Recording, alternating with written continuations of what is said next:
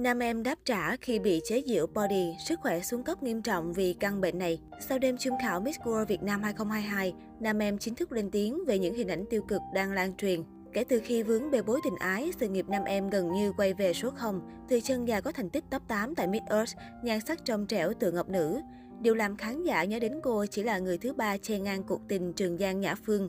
Trước áp lực từ dư luận, nam em liên tiếp có những biểu hiện bất ổn về tinh thần, thậm chí phải liên tục nhập viện vì tình trạng sức khỏe suy kiệt. Đánh dấu cột mốc năm 2022, nam em gây bất ngờ khi đăng ký tham dự Miss World Việt Nam, Hoa hậu Thế giới Việt Nam. Chân già miền Tây khẳng định, mình đến đây không tìm danh vị cao nhất, mà chỉ muốn khẳng định bản thân, sống cho những hoài bão tuổi trẻ bị đánh mất. Tuy nhiên, khán giả liên tục phàn nàn vì phong độ kém ổn định, thiếu nhiệt huyết. Cụ thể trước đó, tại phần thi Người đẹp du lịch, nam em phải bỏ cuộc vì sức khỏe không cho phép. Đêm 24 tháng 4, nam em xuất sắc ghi danh vào top 45 chung kết toàn quốc và ẩm thêm giải phụ Người đẹp truyền thông. Bên cạnh nhiều bình luận động viên hoa khôi đồng bằng sông Cửu Long, nam em gây thất vọng vì body kém săn chắc, trình diễn thiếu tự tin.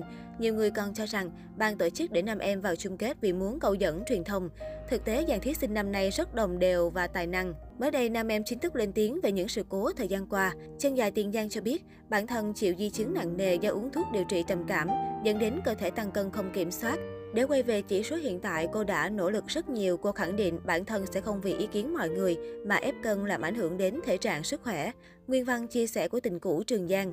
Sáng nay thức dậy, nam em đứng trước gương, nhìn rất lâu và tự thấy có lỗi với bản thân mình.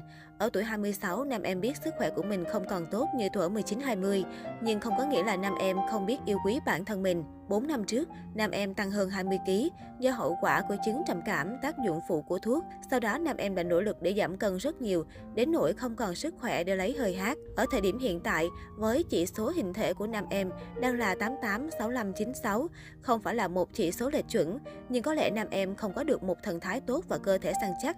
Nam em biết để để người hâm mộ chưa hài lòng, nam em sẽ cố gắng cải thiện bản thân để có thần thái tốt nhất, cải thiện sức khỏe của mình để nhiệt tình tham gia các thử thách kế tiếp. Nam em không hứa sẽ o ép bản thân mình giảm cân tiêu cực, nam em không thể đối xử tệ với bản thân thêm một lần nào nữa. Một người dễ tích nước, dễ phù nề do tác dụng phụ của thuốc, hậu di chứng trầm cảm, Covid khiến nam em không có được hình thể như mong ước.